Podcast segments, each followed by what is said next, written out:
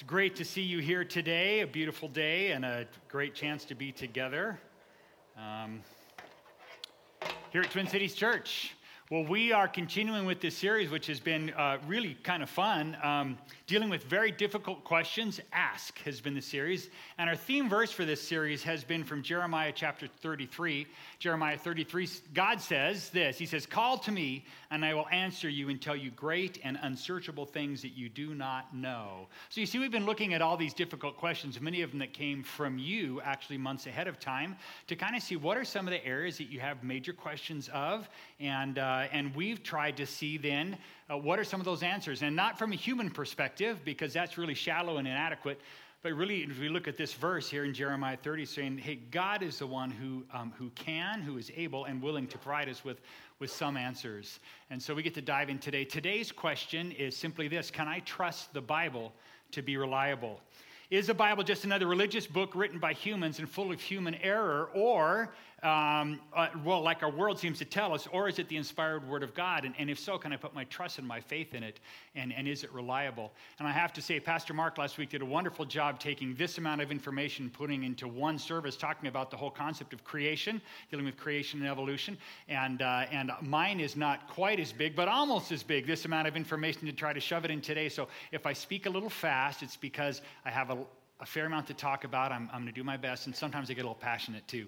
So excuse that as well. But, but we're actually going to have some fun, if I can put it that way, tearing apart the Bible a little bit and looking at it in terms of it. Is it something that is reliable for me? Can I trust it to be true? And, and today we're going to look at seven unique things. You can grab your outline, seven unique things about the Bible that I believe will help you answer your questions about the validity of the Bible, the reliability of the Bible. And I do want to say this I'm not going to be using a lot of Bible verses today because to use Bible verses to prove the Bible is kind of counterintuitive. It's kind of a logical fallacy to do that. The Bible says it's true, so it must be true about the Bible being true. We're not going to go there. I'll use a few verses to kind of be a part of things, but we'll be looking at science, at archaeology, at history, and a lot of different things working together to see if the Bible really holds water. Is it something that I can rely on significantly? And so all those things will happen. So if you want to grab your outline, there's some, there's some th- fill in the blanks, not very many verses, and I left some space for notes. Some of you people are going to be way into some of the details I give you today, and some of you might go, Whoa, that's a lot. And you don't have to write anything down, but you can. And there's a lot of resources available to get information.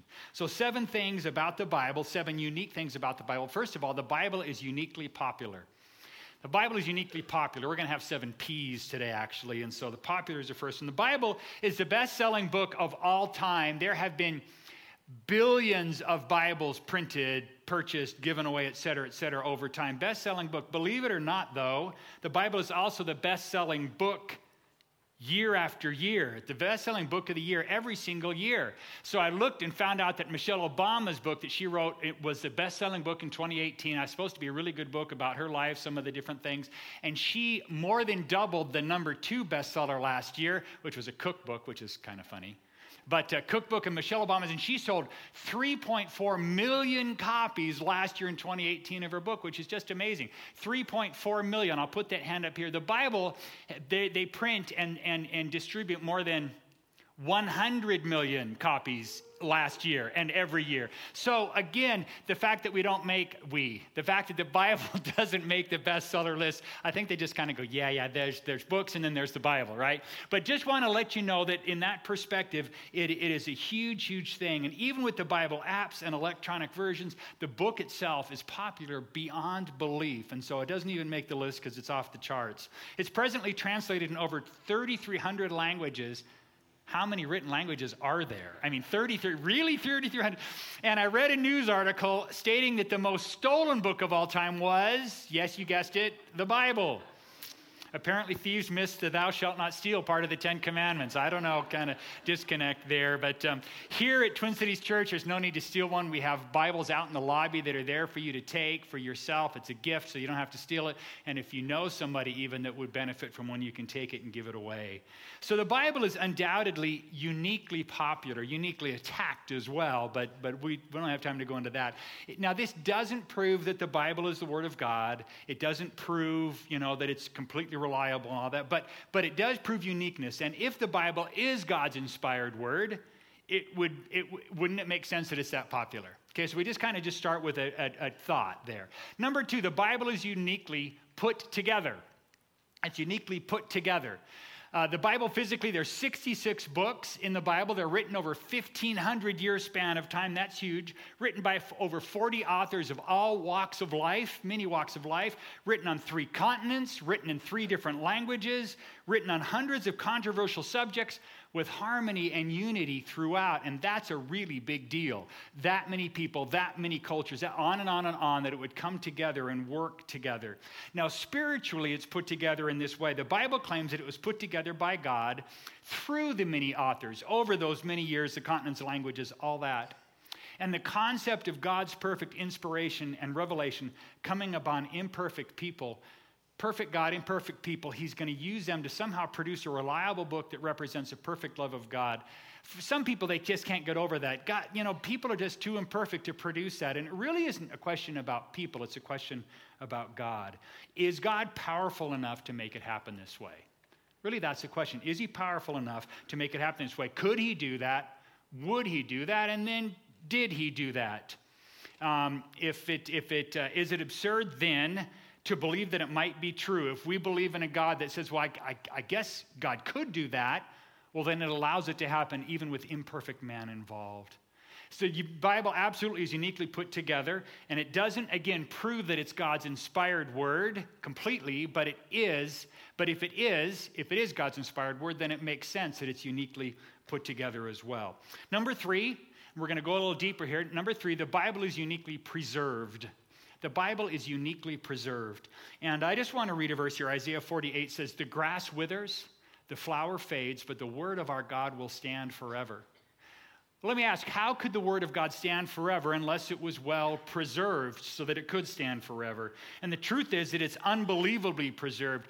Uh, one of the strongest supports of biblical authenticity and accuracy is what we would call manuscript evidence, evidence seen in manuscripts.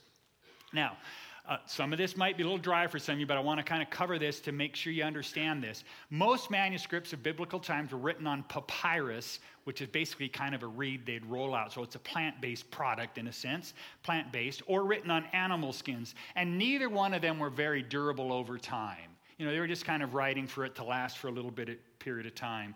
Um, it was difficult for any to survive any extreme uh, conditions and any conditions at all, except perhaps in very extreme dry areas or certain kind of protected caves under special conditions. So most ancient manuscripts of any sort, not just the Bible, but anything that was written a long time ago, uh, they are in small fragments. All we have is just little pieces and chunks of things, and they're quite difficult to read, and that's kind of obvious, written in funky languages, and they fade and they get torn and all those things. So consequently, we have no no original copies of biblical writings. Okay? So, what I mean by that is there's nothing from Paul's hand itself. We don't have Paul's handwritten or if, if someone wrote for him. We don't have anything from, from Moses' hand itself. Just like we have no original comp- copies of anything that ancient. Okay? So, any of the ancient writers, we have nothing that are actual original copies. But what we do have is an unbelievable amount of copies written with unparalleled accuracy. So we want to look briefly at both the amount and the accuracy to find out if the Bible is reliable. First of all, in the amount, we have nearly 25,000 manuscript copies of portions of the New Testament today, some dated as early as the first, as the late first and early second century. So right after they were written, we actually do have copies of copies of, of, of, of the original manuscripts here. So the earliest existing copy of an entire New Testament is dated around 350 AD. So, not just books and letters and stuff, but the whole thing put together. So, again, really, really early, really close to the time that it was, was assembled.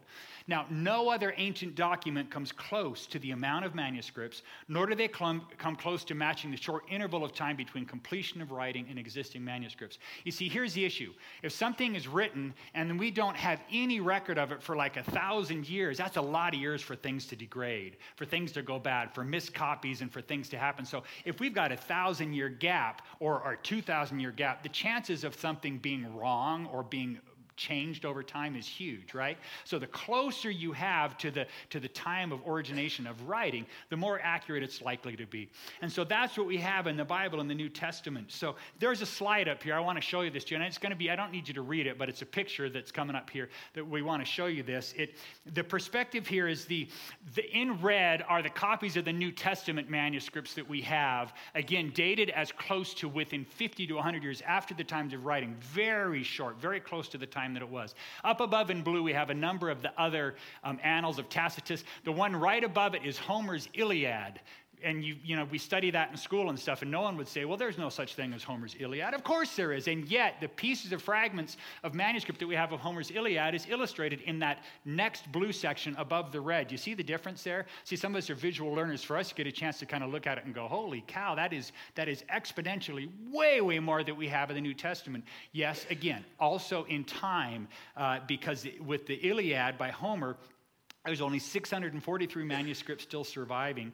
It was written about 900 BC. The earliest fragments we have were 500 years later, and the first complete copy is from the 13th century. So we're talking more like, you know, 1500, 1800, 2000 year gap. Now, that's all that's fine. I just want you to understand that when you're talking about ancient manuscripts, that's not only, in fact, that's not that's better than the norm, even for the Iliad. You can see some of the other, other works up there. So the fact that we have such an amazing amount of manuscript evidence for the New Testament is just huge. So that's for the amount. Let me talk accuracy for a second. For the Old Testament, the earliest manuscripts dated up, up, up until within the last hundred years, about 900 to 1000 AD. So we were about 14 to 1500 year gap of when we had anything written saying it was the Old Testament, but it was dated at about 900 to 1000 AD after Jesus. So there's this pretty good sized gap. And so a lot of a lot of people would get skeptical and say, well, see, that's just that's just evidence. There's no way that really represents, you know, the Word of God, really the original Bible. And that was always a question until they discovered the Dead Sea Scrolls. Have you heard about the Dead Sea Scrolls? A lot of information online. You can get that. Used to be book learning. Now you go online to learn things. The Dead Sea Scrolls, in a nutshell, a series of 11 caves were discovered in the 1940s and 50s. Here's a picture of one of them.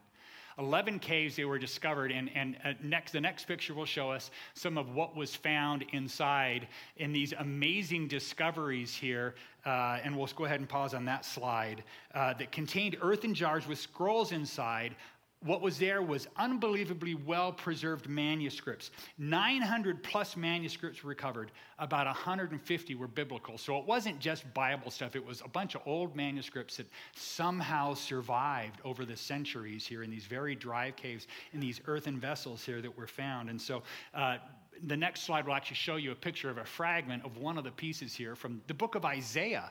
And amazing the clarity uh, uh, uh that we see now. Well, here's the deal. So, 11 different caves over, over in the 1940s and 1950s, they found these scrolls. And what happened was the scientists and everybody took them off, and we heard nothing about them.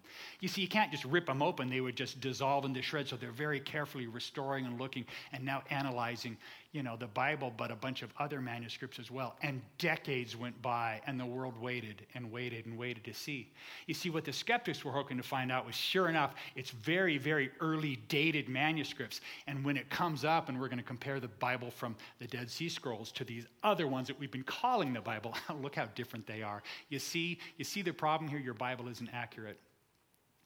So after waiting and waiting and waiting, it wasn't really conclusively released until, believe it or not, the 1990s. Um, they received lots of attention. They were dated, dated back to the first century BC, so it's before Jesus' time. They're about a thousand years older than anything else in the Bible. And again, would it reveal flaws? The great Christian periodical called U.S. News and World Report reports July 7, 1997, and many other sources, and I'll do it in a nutshell, though it's a long article, amazingly accurate amazingly accurate. They have proven the accuracy and the preservation of the Old Testament. So instead of it disproving it, what it really did is they looked at this and looked at this and went, no way. How does something 1,500 years earlier just line up like this? These fragments, when we compared them to do this, allowed them to assemble and to prove the validity and the accuracy of Scripture over that time. And to me, this makes sense if this is true. The Jewish scribes, the people that copied this, they get handed this book of Genesis, the book of the beginning things. And, and they're, they're going to copy it to have another copy. This one's getting old. And they're going to, word by word, letter by letter, Hebrew letter by Hebrew letter for most of the Old Testament, copy this down. And they aren't just going to do a nine to five job and do, eh, good enough job. They are translating the Word of God. This is God's very words to us, and I don't want to make a mistake. God is perfect. He demands and deserves perfection. I'm going to copy it perfectly. And so that's why there is so much accuracy of this over the years, if indeed this is true. To them, they didn't want to misinterpret and misrepresent God. I have to say, inevitably over time, as, as humans have been involved, there have been some minor mistakes, copying mistake made over the years, very small. But we have so many manuscripts we compare them to to determine the most accurate version. So that's what God has done as well, as when there's been many, many, many, we can see that, oh, this article here is a little different or whatever. But it's just been right there. Now, I may have lost you with all of that, but the bottom line is this the Bible is uniquely preserved it doesn't necessarily prove beyond a doubt that it's God's word, that it's totally inspired, totally perfect, totally reliable, all of that. But if it is all of those things, wouldn't it make sense that God would preserve it that way? Wouldn't God want to say without a shadow of a doubt, I don't want anybody to be able to say, yeah, but, but, but. He said, there it is. By far better than any other writing, by any other manuscript, any other thing that's come out of history. Next, on number four, the Bible is uniquely proven the Bible is uniquely proven. And again, if the Bible is God's word, then like God Himself, it will be historically accurate. Um, uh, as, as God is. I found that I found this is a major area of, of, skepticism for many people, certainly for unbelievers, but even for Christians themselves. I find to kind of see them kind of backpedal and get, getting wishy washy. You see, many believers will believe in the accuracy of the teachings of the Bible. Yes, I believe Jesus said, love one another and, and, and do good and all those sorts of things like that. But they, they've heard so much talk about so many historical errors and contradictions in the Bible that they aren't willing to stand up for the inerrancy of Scripture well, there's so many contradictions, and you know this has been proved wrong, and that's, oh, I guess it has. Well, well, you know, really what I like about the Bible is that it, it's all about, you know, living and loving God and all that. It is about living and loving God, but it's also unbelievably accurate. And I found I'm going to take just a few minutes today to try to help you not do the I give up, you must be right, I'm wrong on this kind of stuff that goes on here. Uh, what you need to know is that archaeological study has actually upheld the historical accuracy of the Bible over and over and over and over again. And it's happening today. There are ongoing periodicals uh, printed online and in print, Bible archaeology review, et cetera, et cetera, out there that are uh, doing ongoing studies and revealing again and again that you know what the Bible said that you used to say was wrong? It's actually right. General statements by the world's, some of the world's leading archaeologists. Nelson Glueck said, No archaeological discovery has ever controverted biblical reference. Scores of archaeological findings have been made which confirm in clear outline or in exact detail historical statements in the Bible he, he's saying it's right there, and I love this one. And by the same token, proper evaluation of Bible descriptions has often led to amazing discoveries. He's saying we continue to make discoveries that we go, wow, that's what the Bible said, but we didn't used to know it. In fact, some people are even using the Bible to help find things. You know, the Bible said there was a city between this and this. Well, we don't know of any of that, but let's go over here and dig, because based on what it says, whoa, thanks, Bible. You know what I mean? So it's actually helping historians, helping archaeologists, archaeologists along the way. Um, Millar Burrows, a Yale archaeologist, that bastion of Christian learning, Yale. On the whole, archaeological work has unquestionably strengthened confidence in the reliability of the scripture record. These are secular scientists, archaeologists saying, you know what, the Bible's got it going on. They are helping us, and it's right on.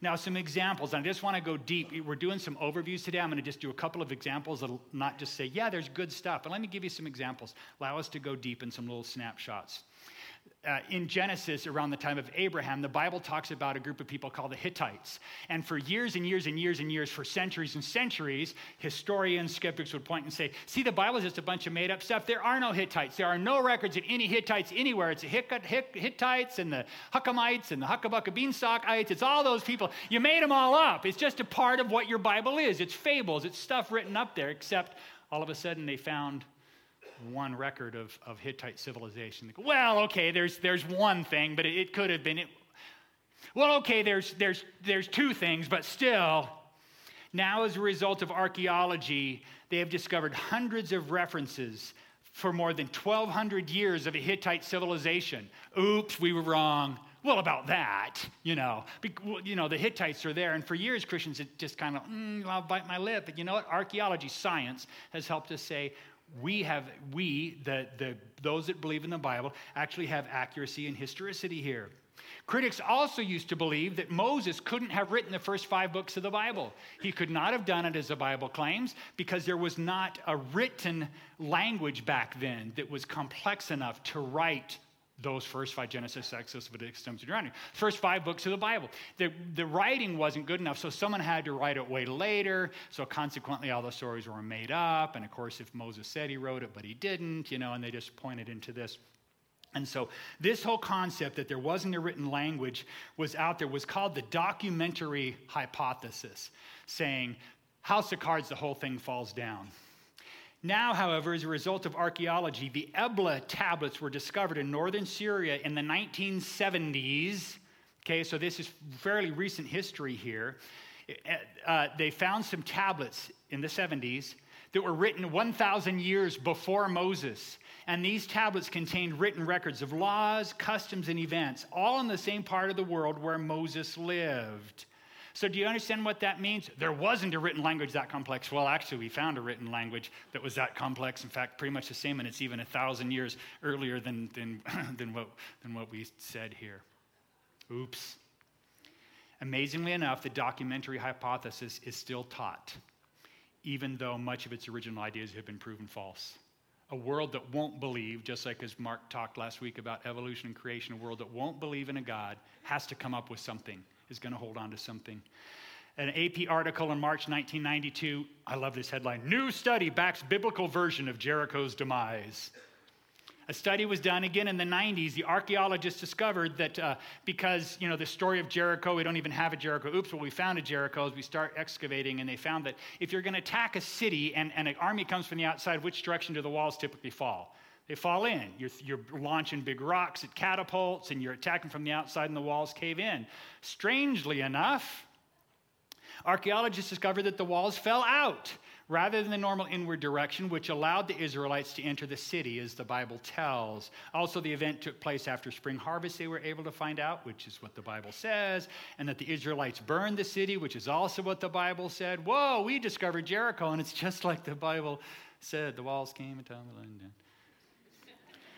On and on it goes, goes, folks. We just run out of time, but previously doubted, but now proven Solomon, Solomon's glories and riches, the details in Ezra regarding the Babylonian captivity. And I had to pull one out currently, so I went online and again through Biblical Archaeology Review.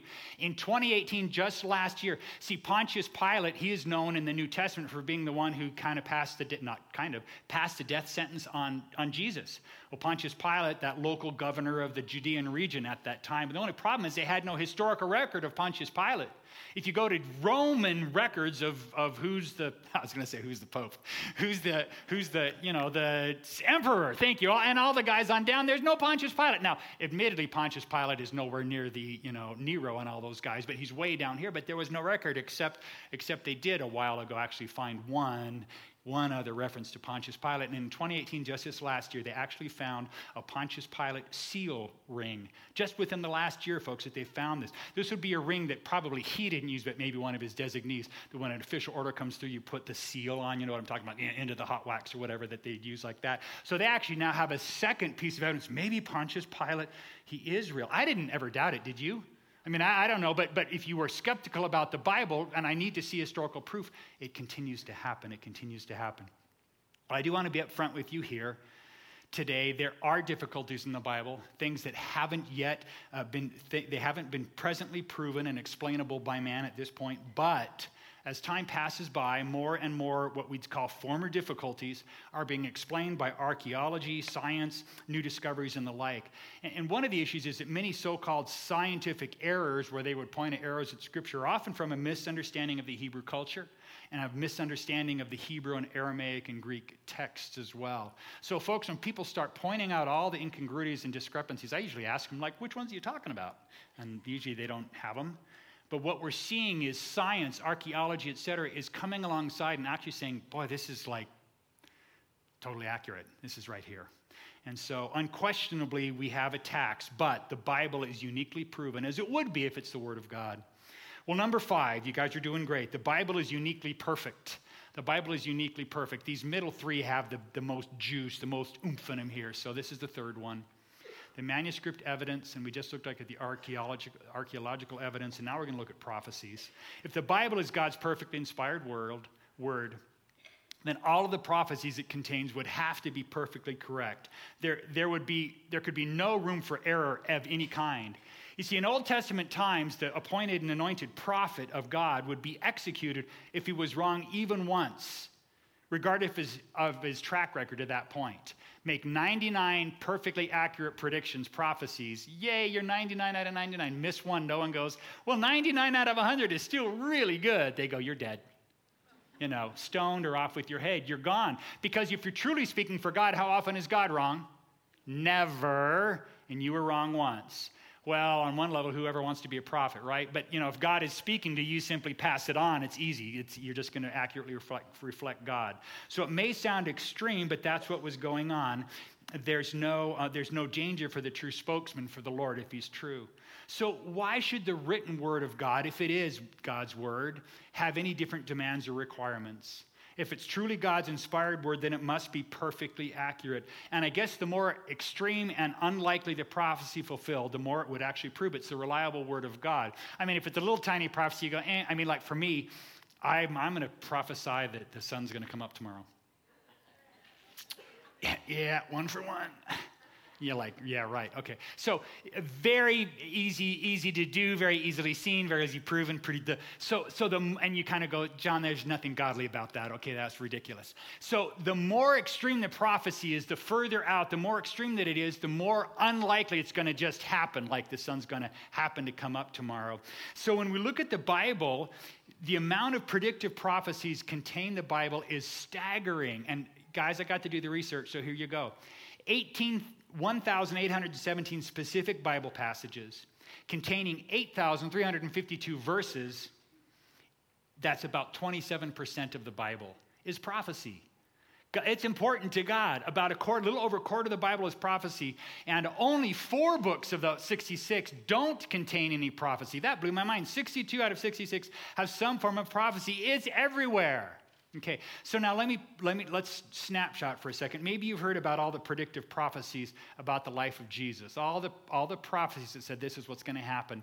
And it was things like the virgin birth, he'd be born in Bethlehem, descended from King David, he'd be betrayed for 30 pieces of silver, killed on the cross, no bones broken in the process, buried in a rich man's tomb, the resurrection and on and on. All these things that are there. And and the odds of of even several of those prophecies being fulfilled are flat out astronomical.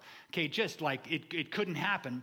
And, but, and yet I'm going to pause because there's a problem because someone could say, well, what record do, what proof do we really have that Jesus did all those things? I mean, the Bible says it, okay, but if we're going to lay the Bible aside, we don't really have proof of very much of that. So let's push that aside. And you know what? Although I don't want to push it aside, I'm going to allow that right now because the Bible has so much more there. The messianic prophecies are huge, but if for some, but somebody doesn't want to receive that, we're going to move past it and look at other issues that are historically provable just to avoid that argument.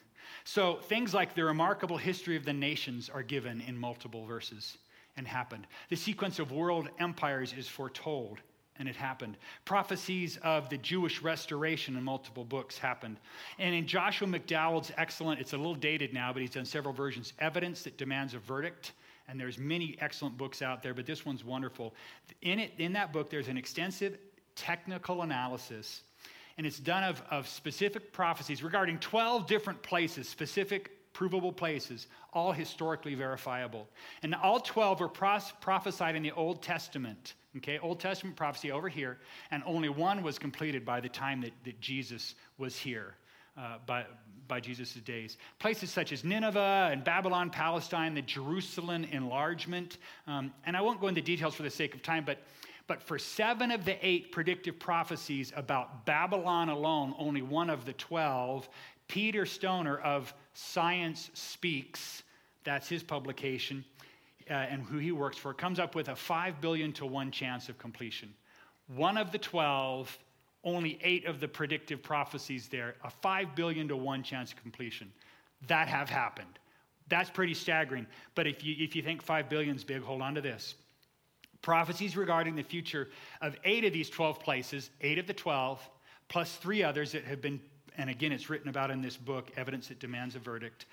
11 places were considered. And the probability of all of those prophecies coming true, if you're a note taker, I'm kidding, you don't have room for this many zeros on your page. One in 5.76 times 10 to the 59th power. Start writing zeros. Keep writing, keep writing, keep writing. Okay? I wanted to help you visualize of these. These aren't all the prophecies in Scripture, just these 11 that are proven, actually proven. Any scientist in the world, go and research says, yes, this happened. This huge number, if I could put it in perspective, let's say you had a silver dollar. And we could put, I don't know, 3,000 silver dollars, I'm guessing, on this rug up here that I'm on on this stage.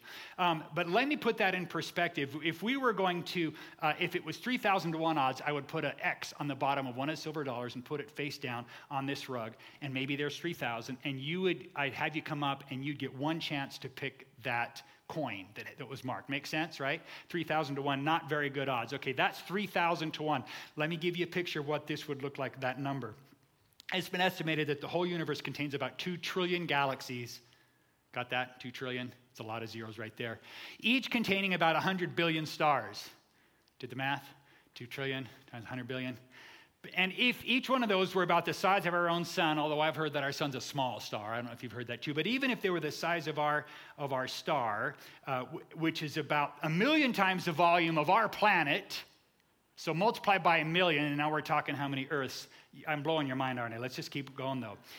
If we took our 5 times 10 to the 15th power, that many silver dollars, we could make all of the stars in all of our galaxies.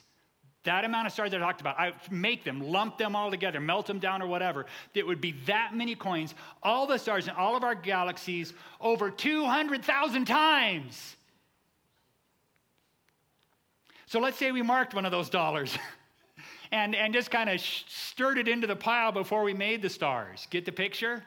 Humongous pile, stir, stir, stir, making stars. These gazillions, that's my word, gazillions and gazillions of stars out there made up of silver dollars. And now we're going to blindfold you. And we're going to say, go pick the one, but you only get to pick one. Good luck with that traveling at 600 miles an hour, 24 7, day and night, no breaks. Sorry, there's no time for that. 600 miles an hour, it would take that person 50 billion years to look over just one single galaxy.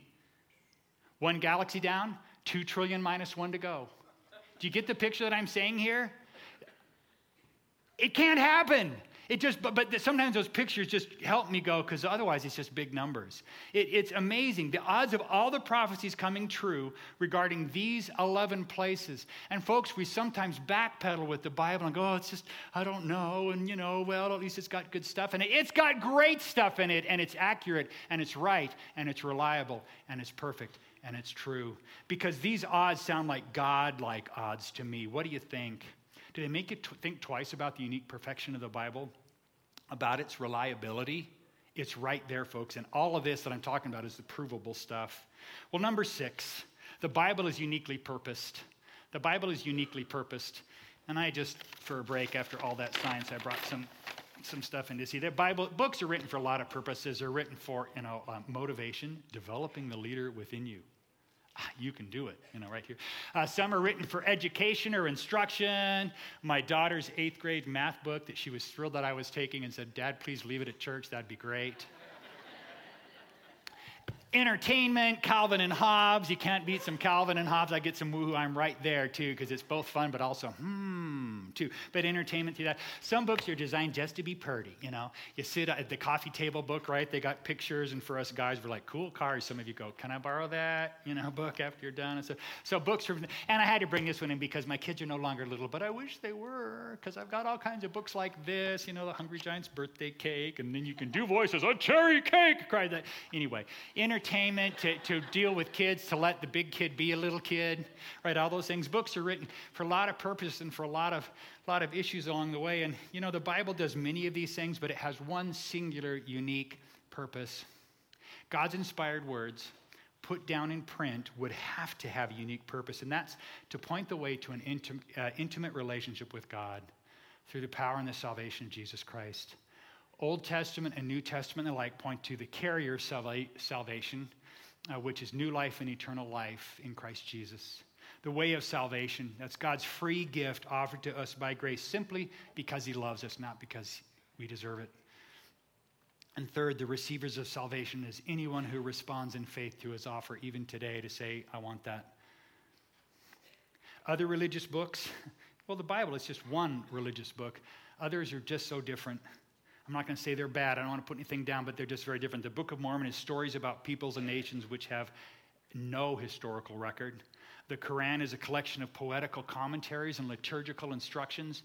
The Vedas, which is Hinduism, ancient compilation of mysterious, subjective, vague musings about life. The writings of Buddha, Confucius, Tao, and others, all similar collections of sayings and or instructions for living. But you see, only the Bible exists to bring about a rich relationship with God and has unique qualities we discussed earlier to support it. So, in the midst of all this perfection, all this stuff, and it's not meant to be a science book, folks. It's, God is, isn't trying to prove everything and almost isn't trying to prove anything, but He's revealing Himself in, in, in all beauty. And it's about the relationship. Well, number five, then the Bible is uniquely powerful. The Bible is uniquely purposed, and it reveals this, this relationship with God that He wants with us. And the Bible is powerful in that it has power to achieve its purpose, to bring new life in Jesus Christ, to, to, um, to significantly transform lives miraculously and eternally, to communicate God's love and desires for us. Hebrews 4:12 uh, for the word of God is living and active. It's alive, it's alive and it's active, sharper than any two-edged sword, piercing to the division of soul and of spirit, of joints and of marrow, and discerning the thoughts and intentions of the heart. And then 2 Timothy 3.16 that, that Pastor Mark read earlier. All scripture is breathed out by God. It's God's essence and profitable for teaching, for reproof, for correction, and for training in righteousness that the man of God, the person of God, may be complete, equipped for every good work. It's uniquely powerful to achieve what it wants to achieve, folks, if you let it. You see, maybe you're a businessman and you're, you're burdened with the pressures of financial responsibility in your life know, you don't have the money you think you need, and the more time you spend working, the less time you have at home with your family. Now things are strained with your wife and your kids. I just want to say to you the Bible offers you a prescription for peace and contentment in life. The Bible does that. God, God desires to show you a balance in the midst of the mess if you'll let Him. He wants to talk to you in His Word in the Bible because there's power in the Bible. maybe you're a mom, you're working in your home, you're working out of your home you put on the front of being so put together, because everybody else is, right? And that's what you're supposed to do. Oh, if they only knew the doubts, the questions, the frustrations, the insecurities that rage inside. God has powerful answers for you, mom, in the Bible, to change your life if you listen. Maybe you're a senior citizen and you're wondering what the rest of your life is all about. Maybe you're just ticked off that society seems to relegate the elderly in our culture to just kind of be off the side, to, to get out of the way and you're really wondering what's next, the truth is, God has a plan for you in your golden years. He has a marvelous plan, and it's right there in the Bible. It's right there, and it's powerful. Student, you're struggling with peer pressure, you're struggling with parents that get on your case too much, you're wondering what your future holds. God offers you power to be strong, power to go on, power to overcome the world if you're interested, and the Bible contains all that. I want to close with a story. There was a man named Ramad in India, and he was a member of a gang of robbers. Made good money at it too. Well, one time while he was robbing a house, he noticed a, a small black book with very thin pages inside. So while he's stealing valuable things, he actually grabs a book because he says, This will be perfect for rolling cigarettes these thin pages. They're perfect size and perfect, perfect, you know, density and thinness. So he grabs it. And so every night after that, he would tear a page out of the book and he'd roll up his tobacco in it and smoke a cigarette. And he would do that night after night. Because it's a good sized book, he was able to do that for a while and have a smoke. Well, eventually noticed that the, that the small words on the page were written in his language. And so before smoking, as long as he was sitting there, he would rip out the page and he would just read what was on the page. And then he would tobacco it up and roll it and smoke it through that. And then one night after he read a page, he knelt on the ground and he asked the Lord Jesus to forgive his sins and to come into his heart because of what he read. And then he turned himself into the police, much to their amazement. Ramad, the bandit, from India became a follower of Jesus Christ, and in prison, he led many, many, many others to Jesus. And I, I, I, share that story and read that story. I see that he simply read the Bible. He didn't hear any emotional preaching. It wasn't any hellfire and brimstone kind of words about judgment and threats and all those sorts of things. He simply heard God's voice calling to him because he read a page at a time in the Bible and he responded. And that's, I guess, where I want to leave you today, not telling you to go smoke the Bible. But to ask you, what is your response today? Uh, what about you? If the Bible is indeed reliable, as I think we've seen, and, and the Word of God, the proven Word of God that can be completely trusted, well, what does that mean to you? Maybe it means for some of you, just start. Start reading it, you know, with or without the smoke, right? It's worth a shot. Look what it did for Ramad just because he started and he didn't even mean to. Maybe for some of us, just read it with more confidence and allow God to speak to you that I no longer have to kind of read and read between the lines and what does it really mean and does it really mean to say, This is God, man, and He's revealing Himself to me.